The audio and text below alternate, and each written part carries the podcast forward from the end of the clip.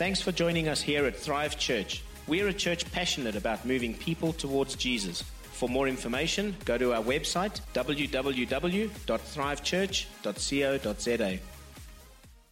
Well, welcome to church this morning. We're in a series of Advent called Here Comes Heaven. Advent is the time in the church calendar where traditionally, church tradition is that we, we look forward to Jesus' coming. This is a time, uh, it starts on the first Sunday after the 30th of November every year when for four Sundays we, we look to Christ's coming. We prepare our hearts. So it's a season marked by and characterized by preparation, by thoughtfulness, by anticipation.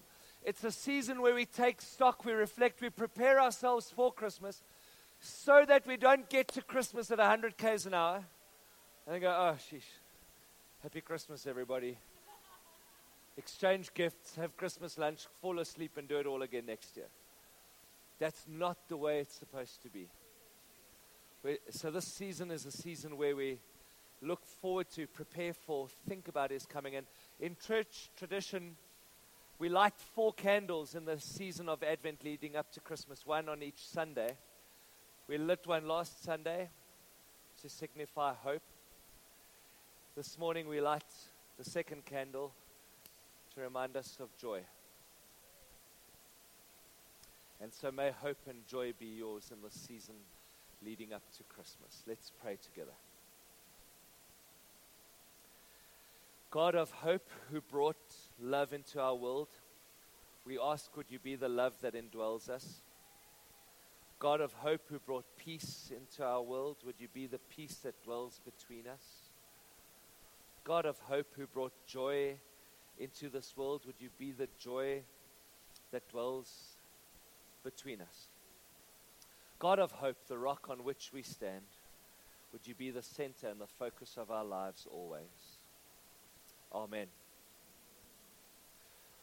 So, a common feature, church, of medieval maps was that Jerusalem was placed at the center of the world map. There was an important reason for this. The reason was that it reflected the ancient belief that Israel and Jerusalem, and specifically the temple in Jerusalem, was the heart of everything. It was the holiest place of earth. It was literally the center of the world, right? Those map makers, they didn't believe that maps should just be about where things actually were. They believed that maps signified and conveyed to us how things should be. And so, a map with Jerusalem at the center of the earth told us that the temple of God was literally at the center of the world. The temple was the focal point for everything because it was a sign that God had established a hold on our planet. Habakkuk chapter 2, verse 20 is kind of the language that they believed in. The Lord is in his holy temple, let all the earth be silent before him. The temple was the center of the world because it was the place where God had chosen for his presence to dwell locally. It was the place where heaven and earth met. Here's the thing the ancients didn't believe that heaven and earth were two separate spheres, they believed that they intersected, they believed that they collided. They believed that they came together, and where they came together, they believed was the temple of God. The temple was quite literally where heaven met earth. You get the picture. The temple is where Israel would say, Here comes heaven. You know, when heaven invades earth, when heaven and earth collide, sins get forgiven.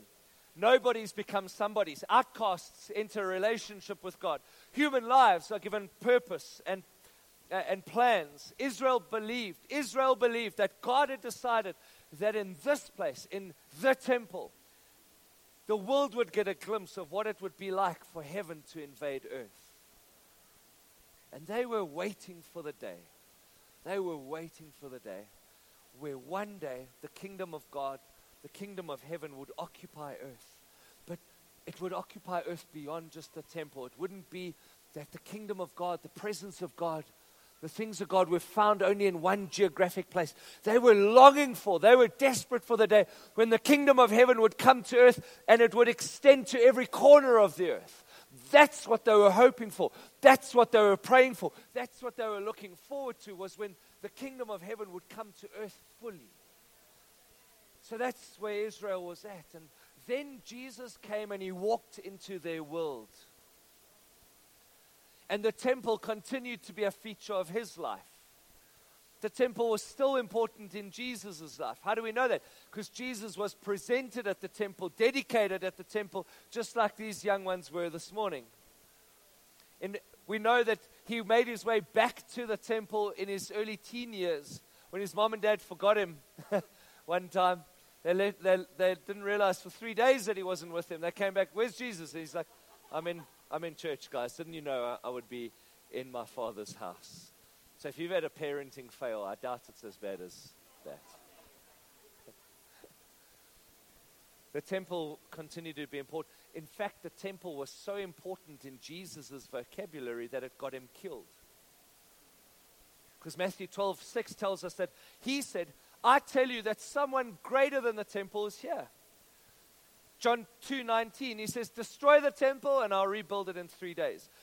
Here's the thing. This idea was staggering to the people of the day. He was talking as if all of the history, all of the tradition, the whole idea of the temple for hundreds of years was actually all pointing to him in this moment in time. He was talking as though everything that the temple had pictured was now actually coming true now that he was around. He was saying, I'm the real temple. The Pharisees, the religious rulers, the religious people, they went nuts. I mean, they went ballistic. They couldn't handle this. They couldn't accept what he was saying to them. He was claiming that in his life, in his teachings, his body, his actions, Heaven had finally invaded earth. He was ushering in a new era where the kingdom of heaven now didn't belong simply in a temple, it belonged in a man. And the implications of this were staggering for the world. Remember what happens when heaven invades earth sins get forgiven, nobody's become somebody's, outcasts get taken in, Simons become Peters, human lives are given plans and purpose. And so he ushered in this new era, and what was starting to happen is that his followers were starting to realize, as they started to follow him, they started to realize heaven actually meets earth in this man. They were starting to get their minds around this, or trying to at least get their minds around how heaven and earth seemed to collide in this rabbi that they started to follow. They started to realize that when they were with him, heaven entered their world. When they were with him, blind people would get healed and lame people would begin to walk and deaf would start to hear and demon possessed would get freed. They started to see every time he was around, heaven suddenly invaded earth. They were starting to realize he's the new temple. He's the place where God's presence dwells. They were starting to realize that Jesus' life wasn't some abstract subject to be debated by experts. They were starting to realize that his life was an invitation. And his followers, church, they were starting to live differently. They were starting to live differently to the culture around them. They were starting to invite their family and friends to live differently too. They were like Thrive Boksburg, inviting their family and friends to carols and raising 30,000 Rand for the Cancer Association. Isn't that awesome? How cool is that? And they, and they realized that when they followed him, eh, heaven entered their world. And this happened to a guy called Philip. Philip was one of Jesus' followers. He was starting to live this kind of invitational life. He was starting to have Jesus rub off of him, and he started to invite his world into this way of living, this different way of living. One day he gets hold of his friend Nathaniel. Now, it's not Nathaniel, okay?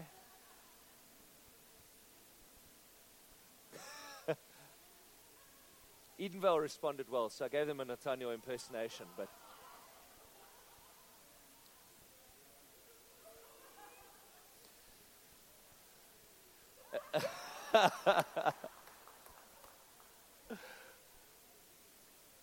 Nathaniel is a strange man. Have you ever been to one of his shows? I highly recommend it.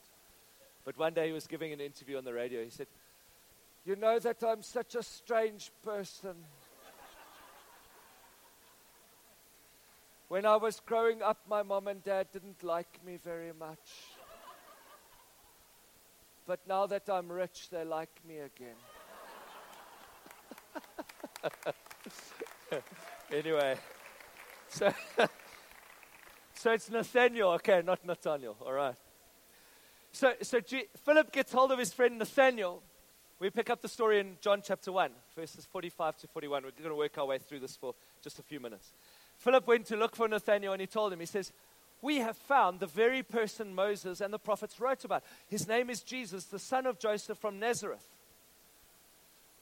Philip issues an invitation to Nathanael because he's been around Jesus. Here's the thing anytime you're around Jesus, you can't help but starting to be invitational. Now, I ask you the question are you living your life invitationally? Is your life an invitation for somebody to get to know Christ? Does your life reflect Him in such a way that it would be some invitation? Do you ever issue an invitation for him? Anyway, uh, Nathaniel replies, he goes, Nazareth. Can anything good come from Nazareth? Now, you thought I was going to say Brakpan, but I'm not.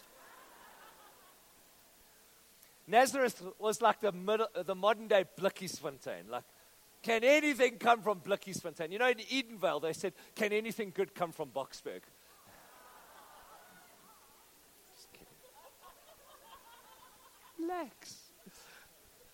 Can anything good come from there? Why? Because he knew this tradition. He knew that, that Nazareth wasn't the place, you know? Here's the thing Nathaniel was skeptical about Jesus. It's okay to be skeptical.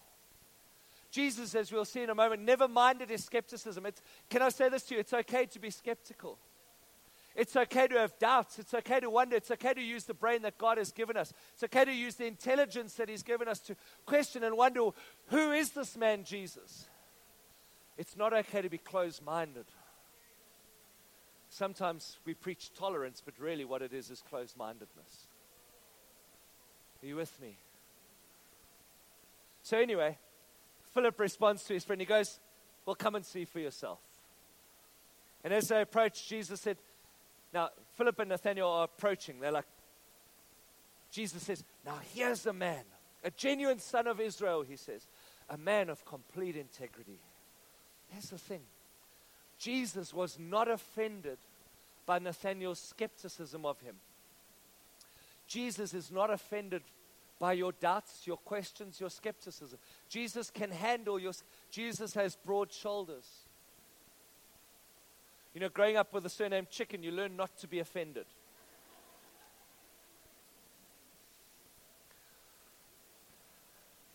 How about you? Are you living offended?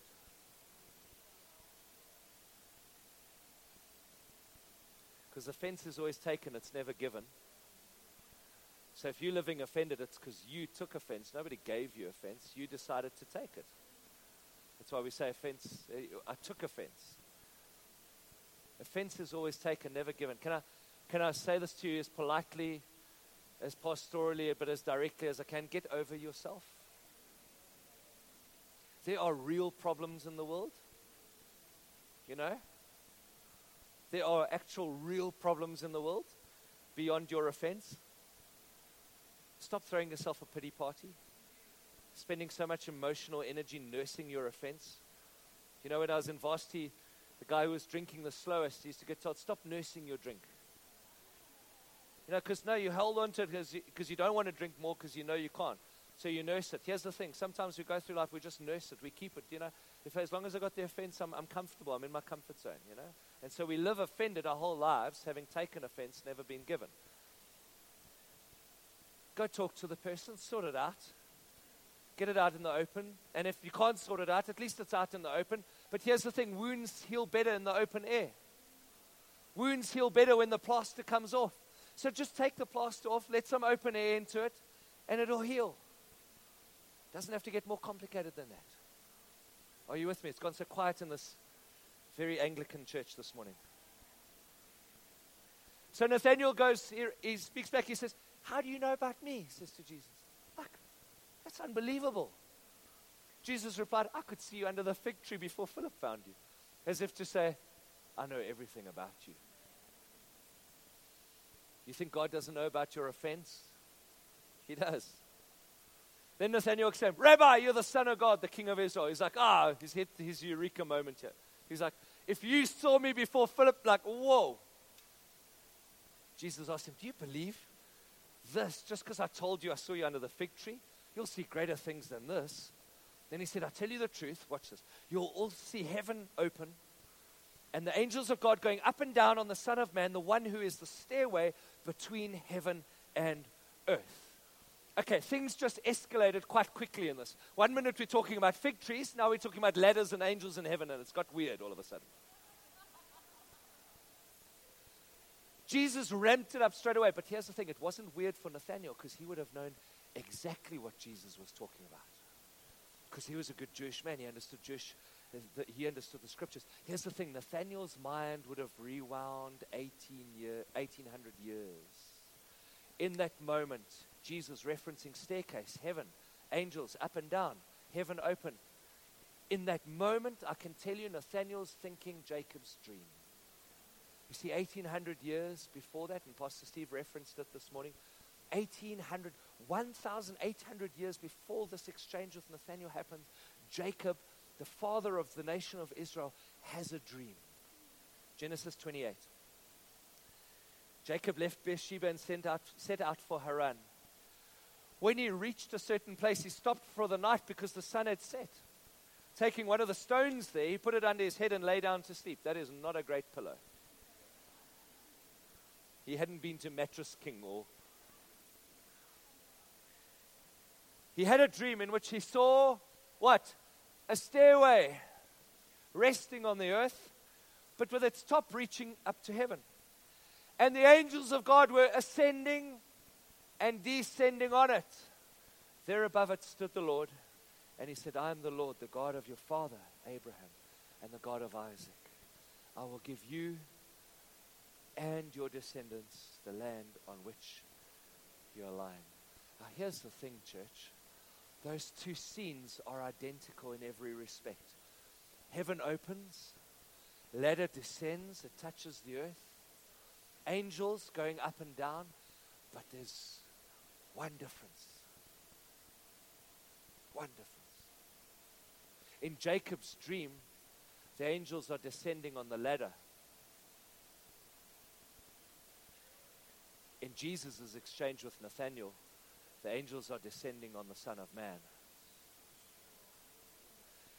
That's because the Son of Man is the ladder. He is the thing that connects heaven to earth. Are you with me? And so, what he is doing is announcing to everybody and anybody who will listen I'm the new temple, I, I'm the real ladder.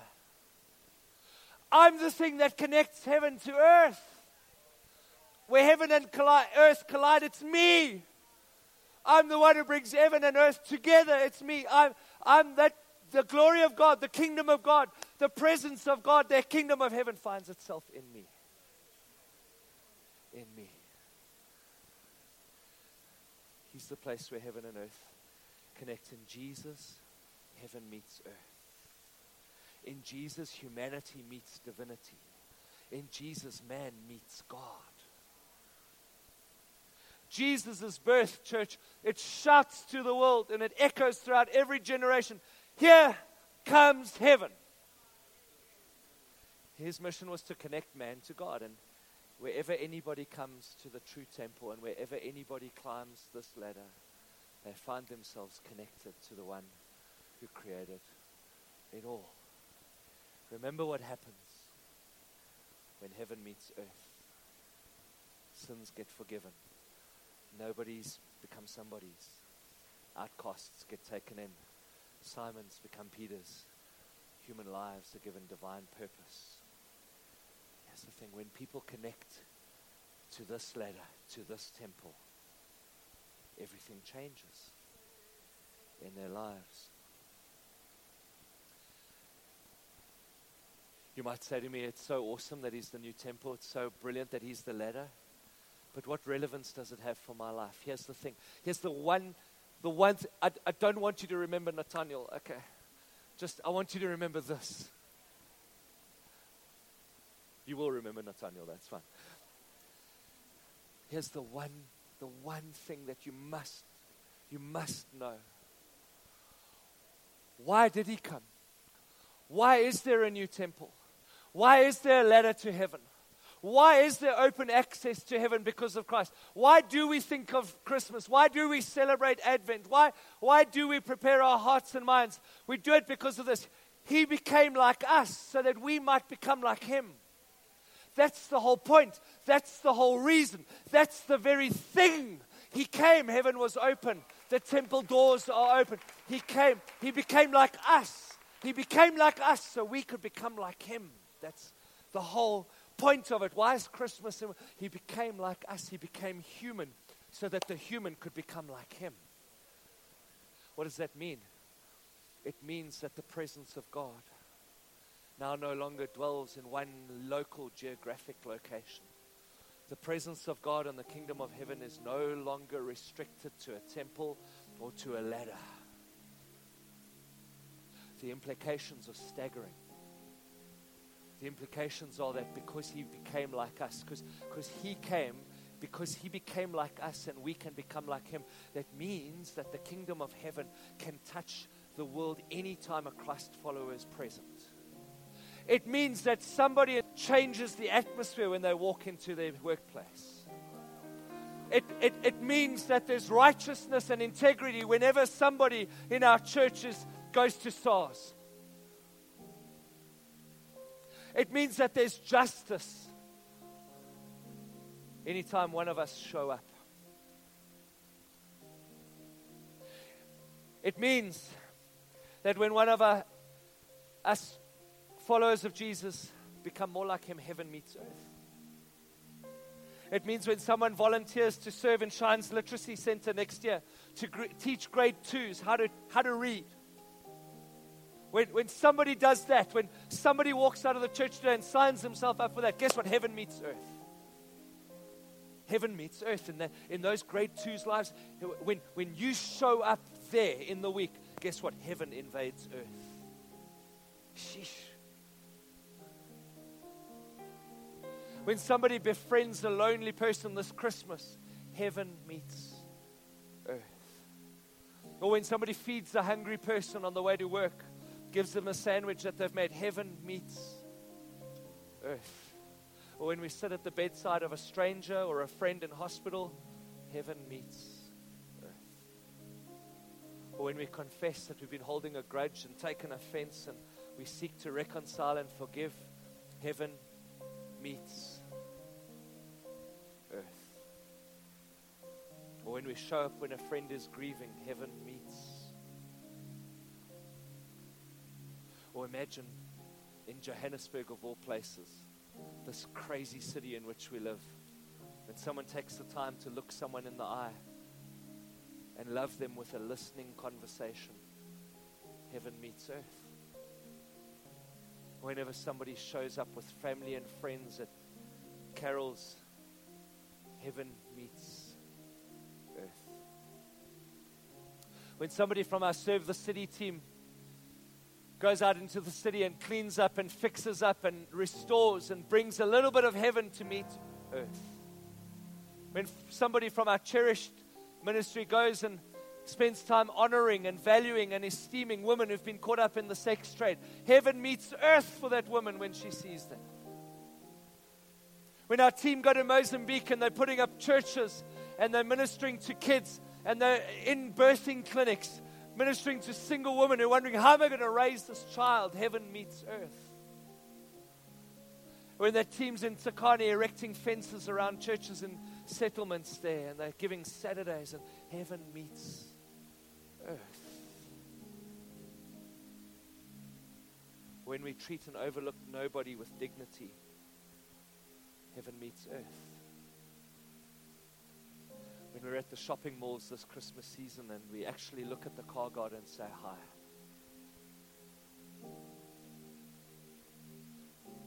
heaven meets earth. When a family sacrifices to give to vision offering at a sacrificial level, heaven meets earth. Why did he come? Why worry about a new temple and a real ladder? He came so that when he ascended again to heaven, he said, I'm going to leave you the Spirit. Jesus diffused himself into a vapor that could flood every heart and life. No longer needing to be in body form, but the Spirit of God can touch your heart and your heart. And it means millions and billions of people who say yes to Christ begin to let heaven meet earth. That's why he came. So that spirit infused followers of Jesus change atmospheres and bring justice and righteousness and grace and mercy and generosity and kindness and thoughtfulness and compassion and love wherever they set their feet. That's why he came. Whew. It's mind blowing.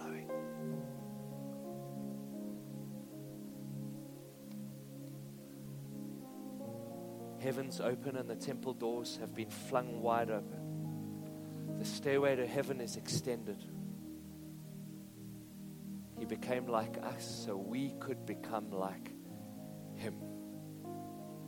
Heaven came down so we could bring it to earth.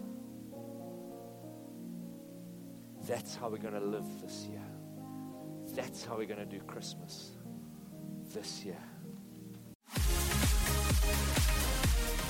This message was recorded live at Thrive Church. We hope that it inspired you to move towards Jesus.